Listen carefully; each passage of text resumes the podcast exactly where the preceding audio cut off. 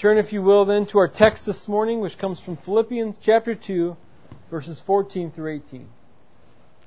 Philippians chapter 2, verses 14 to 18. Hear with me then the reading of God's Word. Do all things without grumbling or disputing, that you may be blameless and innocent, children of God without blemish in the midst of a crooked and twisted generation, among whom you shine as lights in the world, holding fast to the word of life, so that in the day of Christ I may be proud that I did not run in vain or labor in vain.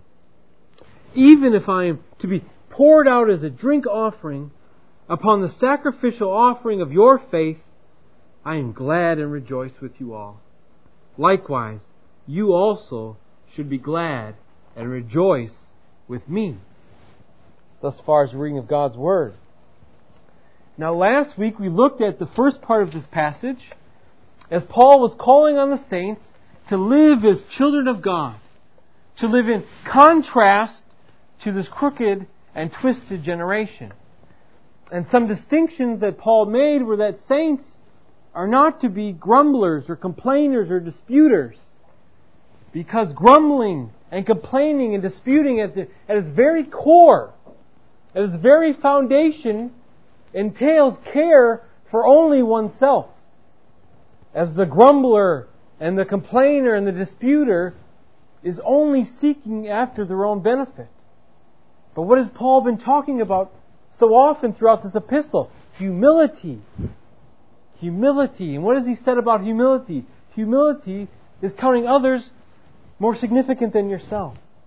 Humility is looking to the interest of others and not only yourself. And so Paul desires this for the saints so that in this world no charge can be brought against them. The world can't say, look, they're hypocrites. They profess Christ, but they live just like unbelievers. And so Paul calls upon them to be without blemish, in whom he says they are to live as lights in this world. Herein lies another distinction that we said last week that Paul makes. This world loves darkness. They live in darkness and they hate the light because they are in darkness. Darkness in their mind, in darkness in their heart, because of the works of Satan. This is what Paul says in 2 Corinthians chapter 4. And so please turn with me there if you will, and we will look briefly at this passage. 2 Corinthians chapter 4 verses 1 through 6.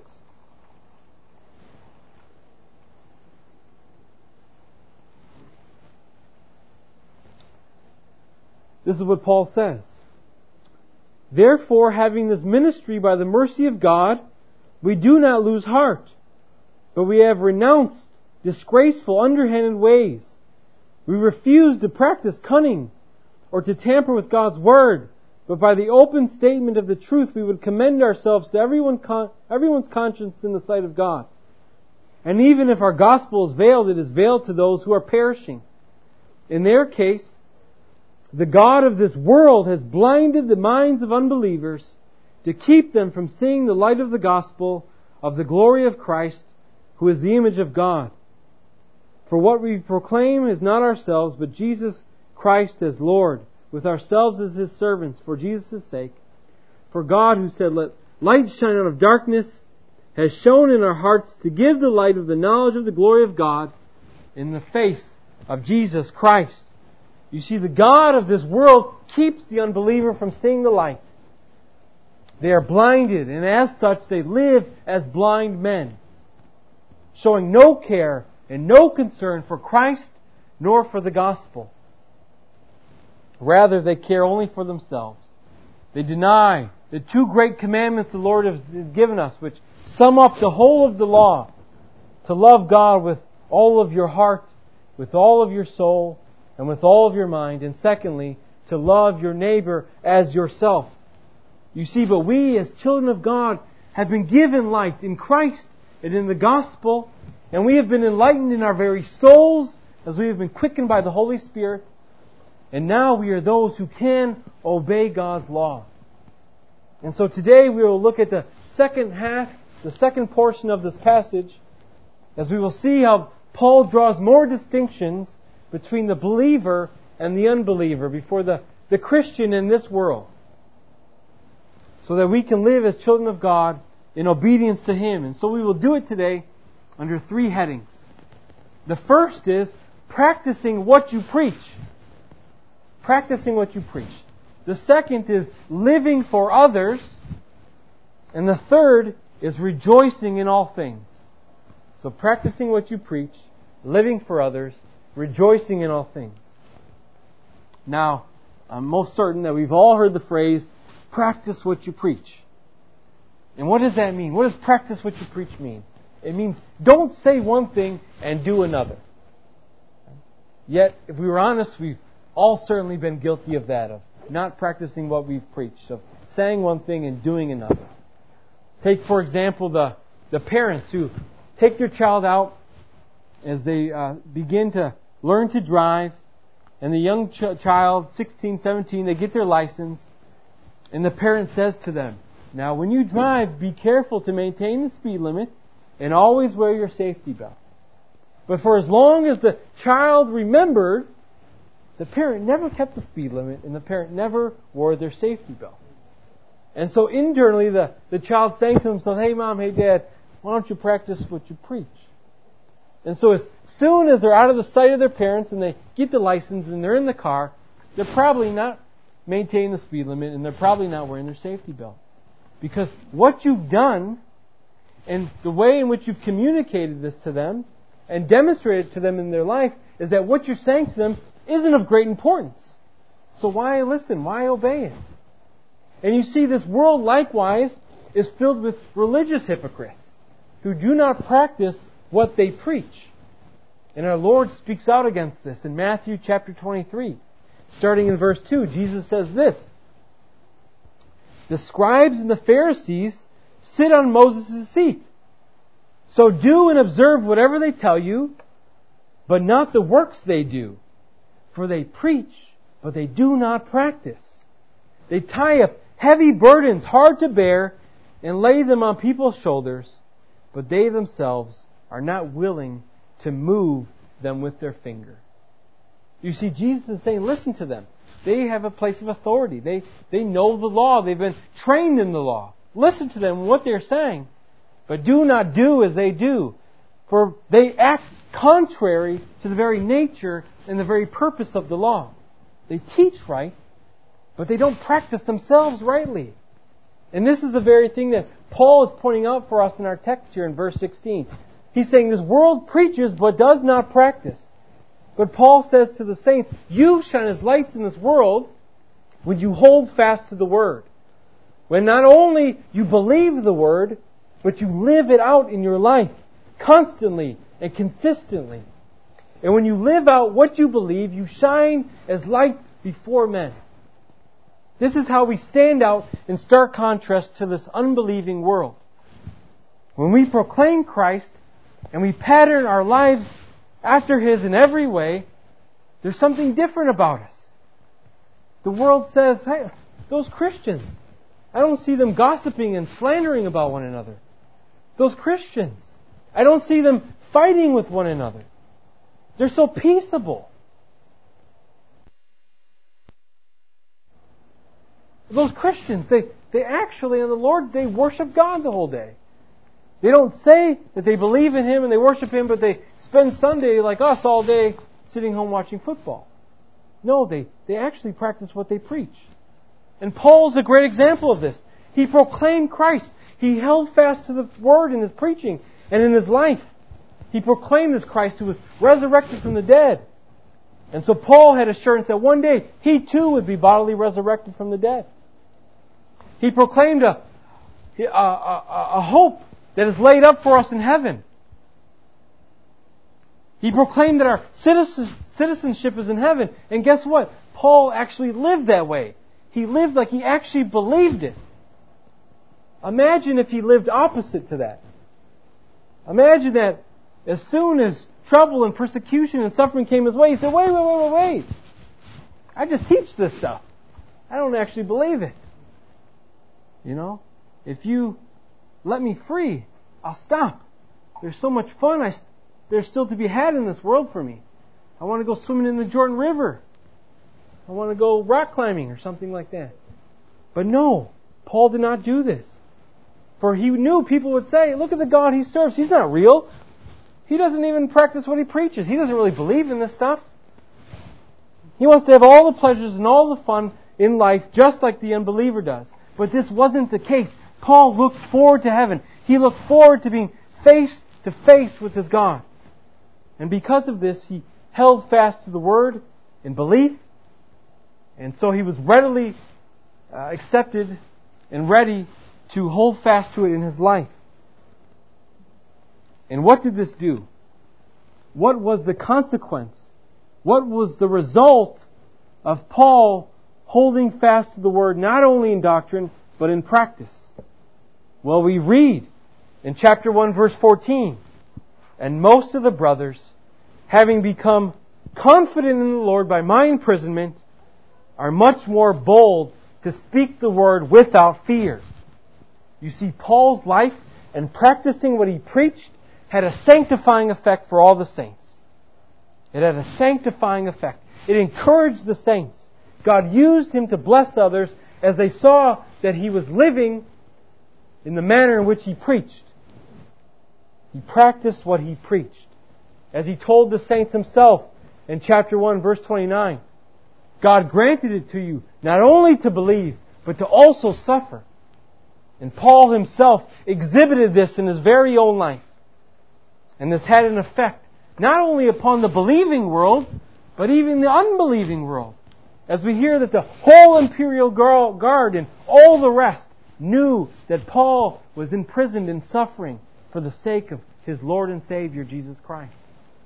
And so, brothers and sisters, I say this to you. If you want to impact others, if you want God to grant you the opportunity to share the gospel with others, then make sure that not only you believe right, but that you live right as well.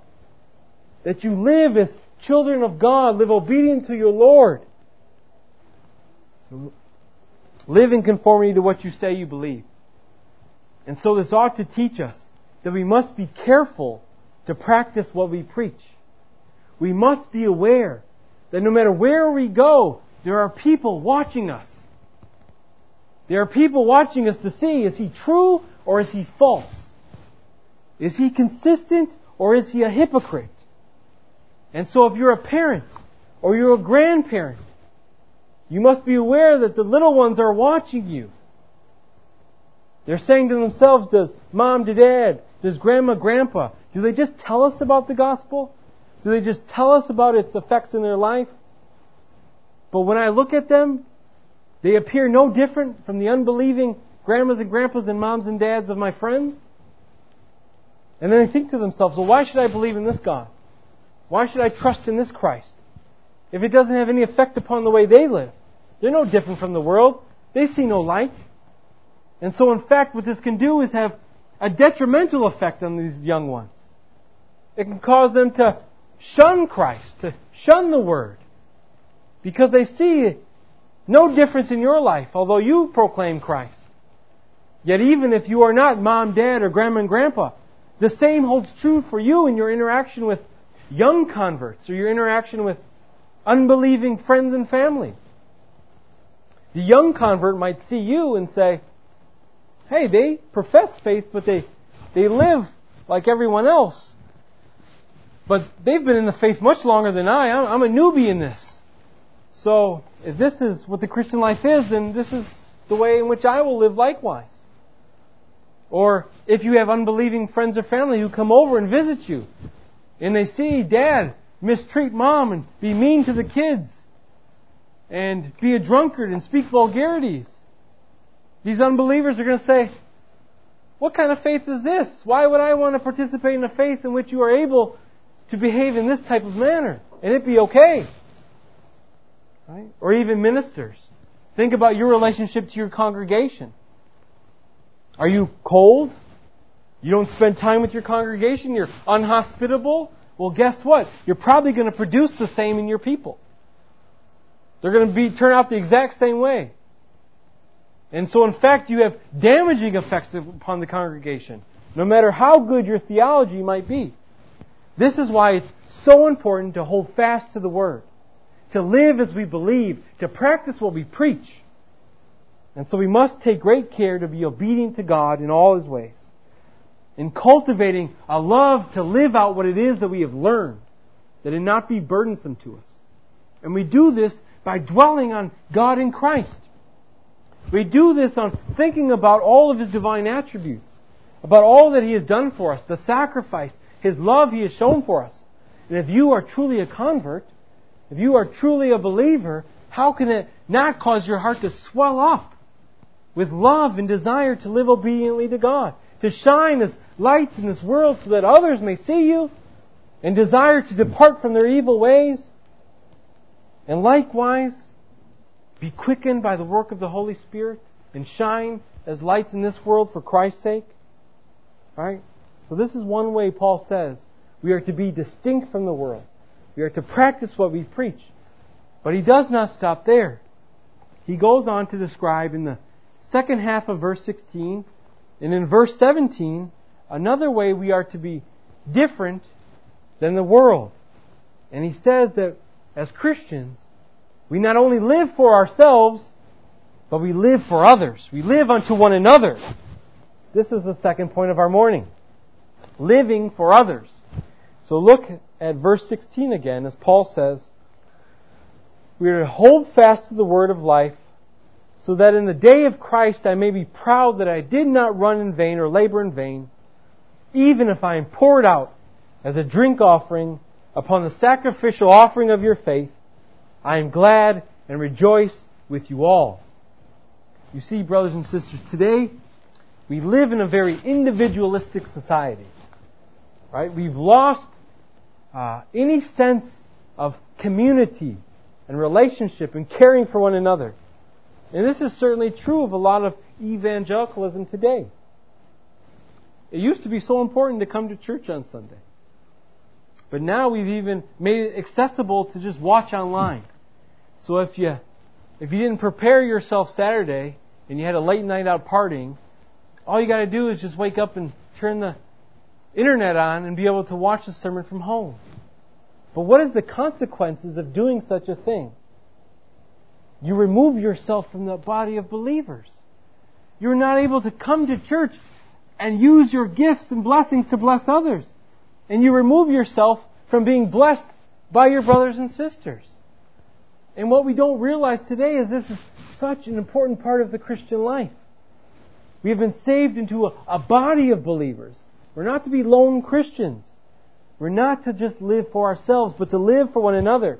This is why in Scripture there are so many commands about how we are to interact with one another. There are all these one another passages. Because it presumes we're going to be together often. This is why Peter says in 1 Peter chapter 4 verse 9 and 10. Show hospitality to one another without grumbling. As each has received a gift, use it to serve one another as God's steward of God's varied grace.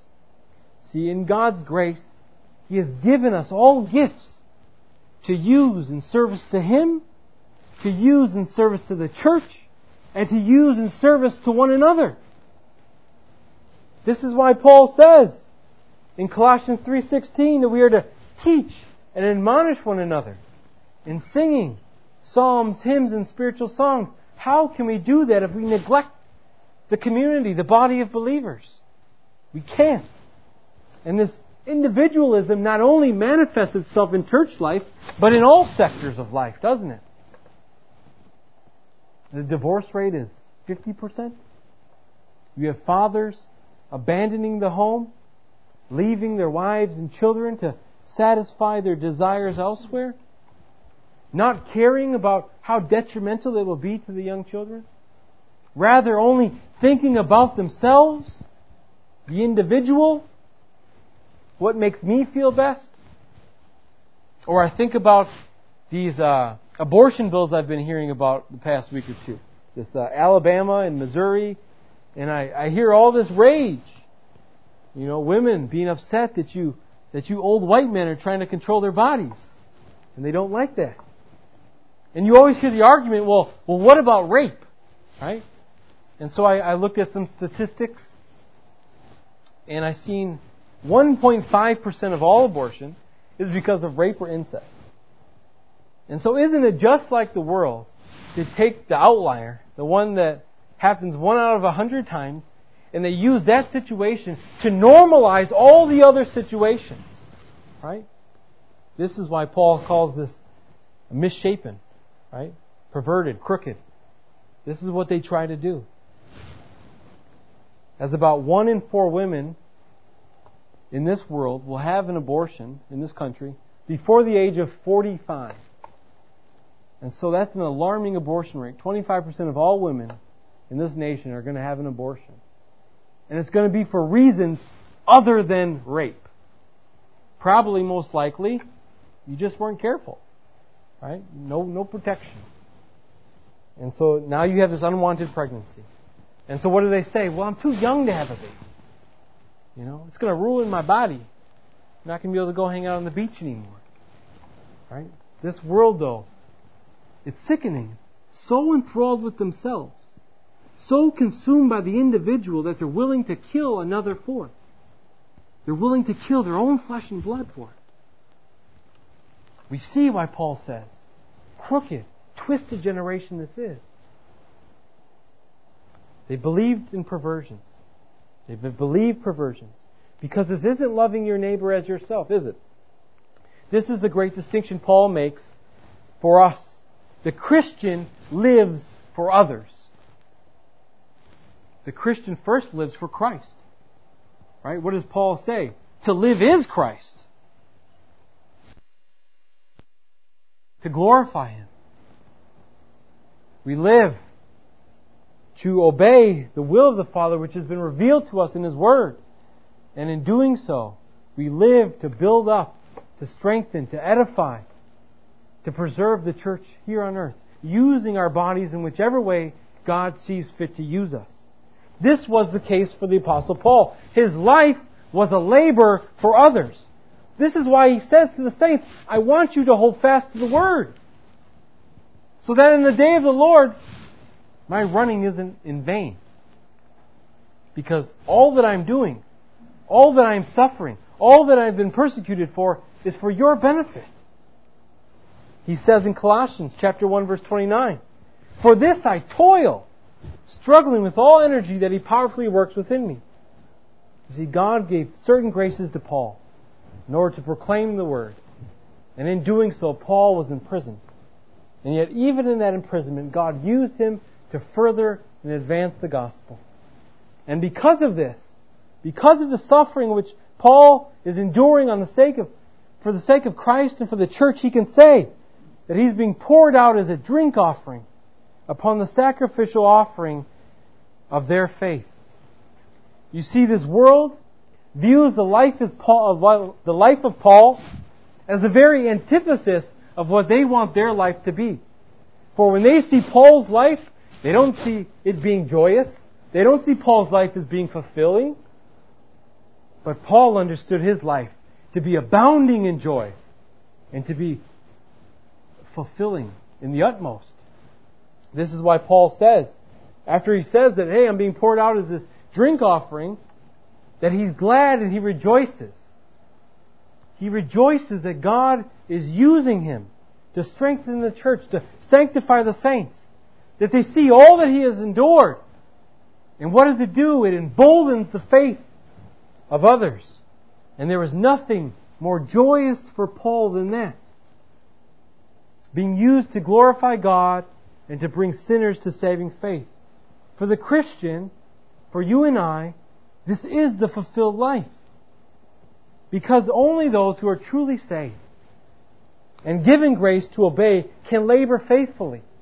And only then can we with eager expectation and anticipation await the day of the Lord in which we can hear the Lord say, Well done, my good and faithful servant.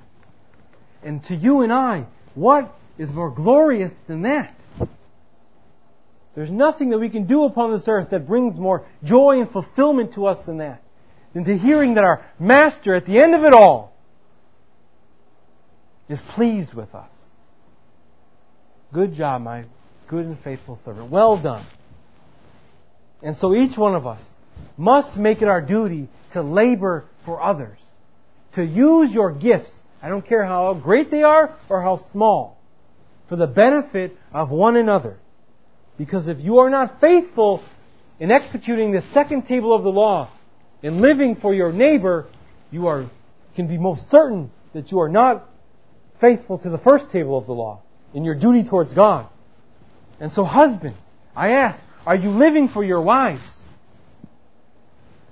Are you seeking their spiritual benefit, their maturity, their growth in the faith, even if it means you lose precious time to yourself? Moms and dads, are you living for your children? Are you taking time to train them up in the way they ought to go? Are you spending time in prayer and reading the Word with them? Ministers, are you shepherding the flock? Are you shepherding them in the way in which you've been called? Or do you desire to just be a minister for what you'll gain? These are all questions every Christian everywhere must ask themselves. For we have been called not to live unto ourselves alone, but to live unto one another. And if we are doing that, we, like Paul, can rejoice, as he says in verse 18. We can rejoice. And so this then takes us to our third and final point of the morning. Rejoicing in all things. Paul was glad and rejoiced that his ministry was used to bring sinners to faith. He was glad and rejoiced that it was used to strengthen saints in the faith. He was glad and rejoiced that he was running and laboring on their behalf, and it was not in vain. Because the saints, we are told, were holding fast to the word. They weren't succumbing to persecution. As Paul says, they were dealing with the same conflict in which he dealt with.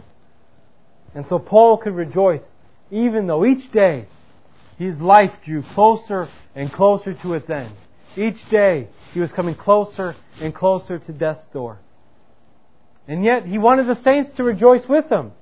And so Paul speaks metaphorically here of being a, a drink offering upon the sacrificial offering of their faith. And so here he alludes to the Old Covenant Levitical sacrificial system, in which in the Old Covenant, the Levitical sacrifice was offered, and wine was poured out upon this offering, and it served to complete the offering, to finish it. And so Paul is saying, I'm glad that I'm being used to serve God and to serve you, and you likewise are to rejoice in my service and your sacrifice, which springs forth out of faith, which, which together, which combined, is an acceptable offering, pleasing in the sight of the Lord. And so I say to you, saints, rejoice. That's what Paul's saying. You see, the saints are to rejoice whenever God is glorified. And God is glorified in the suffering of Paul, and God will be glorified if it means death to Paul.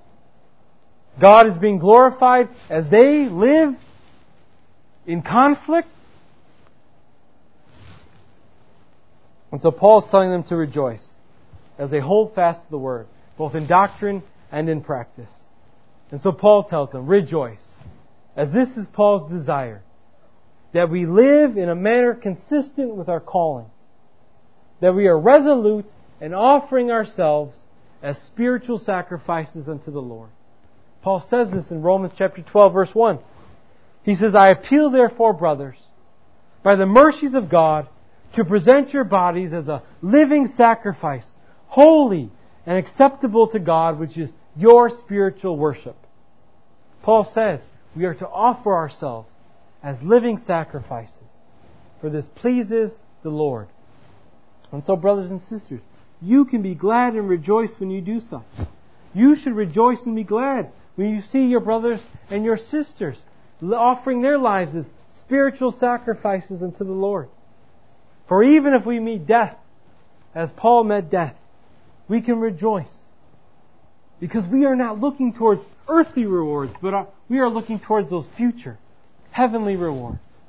And so no matter what struggles in life you're going through, no matter what it is we are experiencing, if it is for Christ's sake, we can take comfort and solace that God is working in us to perfect us. He is working in us to prepare us for that heavenly glory with Him for all of eternity. Nothing that occurs is by happenstance. Nothing is an accident. God is working in each and every one of us in all circumstances to mold us and to shape us into the image of His Son. And for this we ought to rejoice.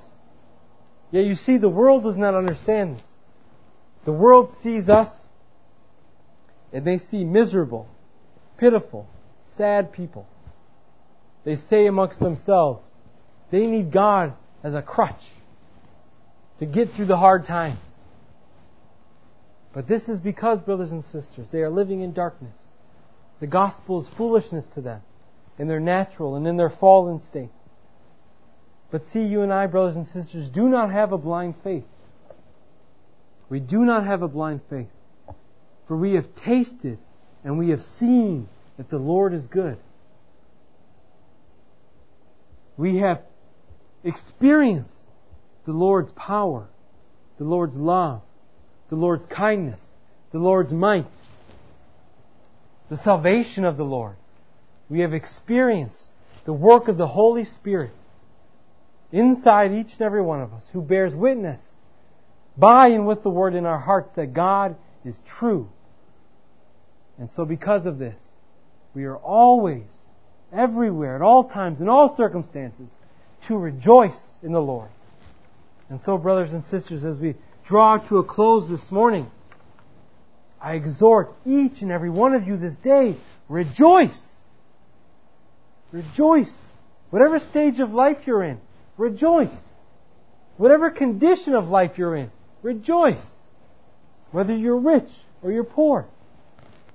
Whether you're in failing health or you're in good health, rejoice. Because you are loved by God. And isn't that reason enough to rejoice? He has made you children of God, and He works out all things for His good pleasure and for your benefit and advantage. And so do not succumb to the temptations of this world.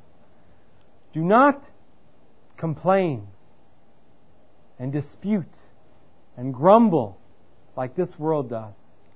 We are called to live unlike this world in contrast to this world. We are called to hold fast to the Word, not only in belief but in practice. We are to practice what we preach. We are to live for others. And we are to rejoice in all things.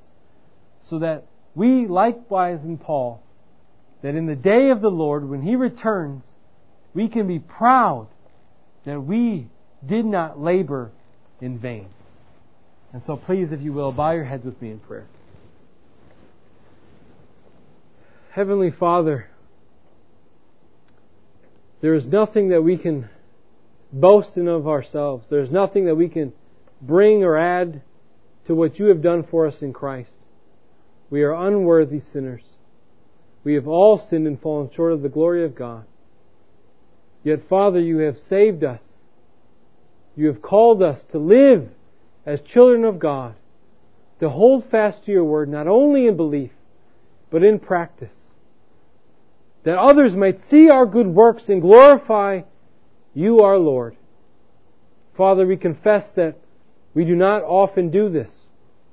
And so we confess and ask for forgiveness whenever it is we bring shame upon the name of the Lord when we do not live consistently with what it is we preach.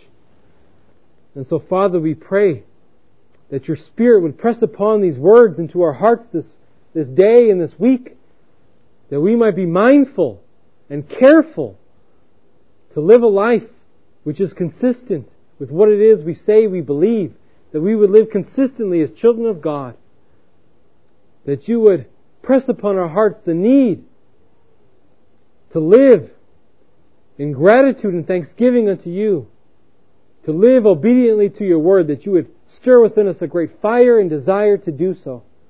And so, Father, we ask that your Spirit this day would teach us these things, would cause us not to forget them as we walk out this door, but would bring them to the forefront of our mind each and every day, and that would cause within us a desire to think about and dwell upon these things for the sake of Christ our Savior.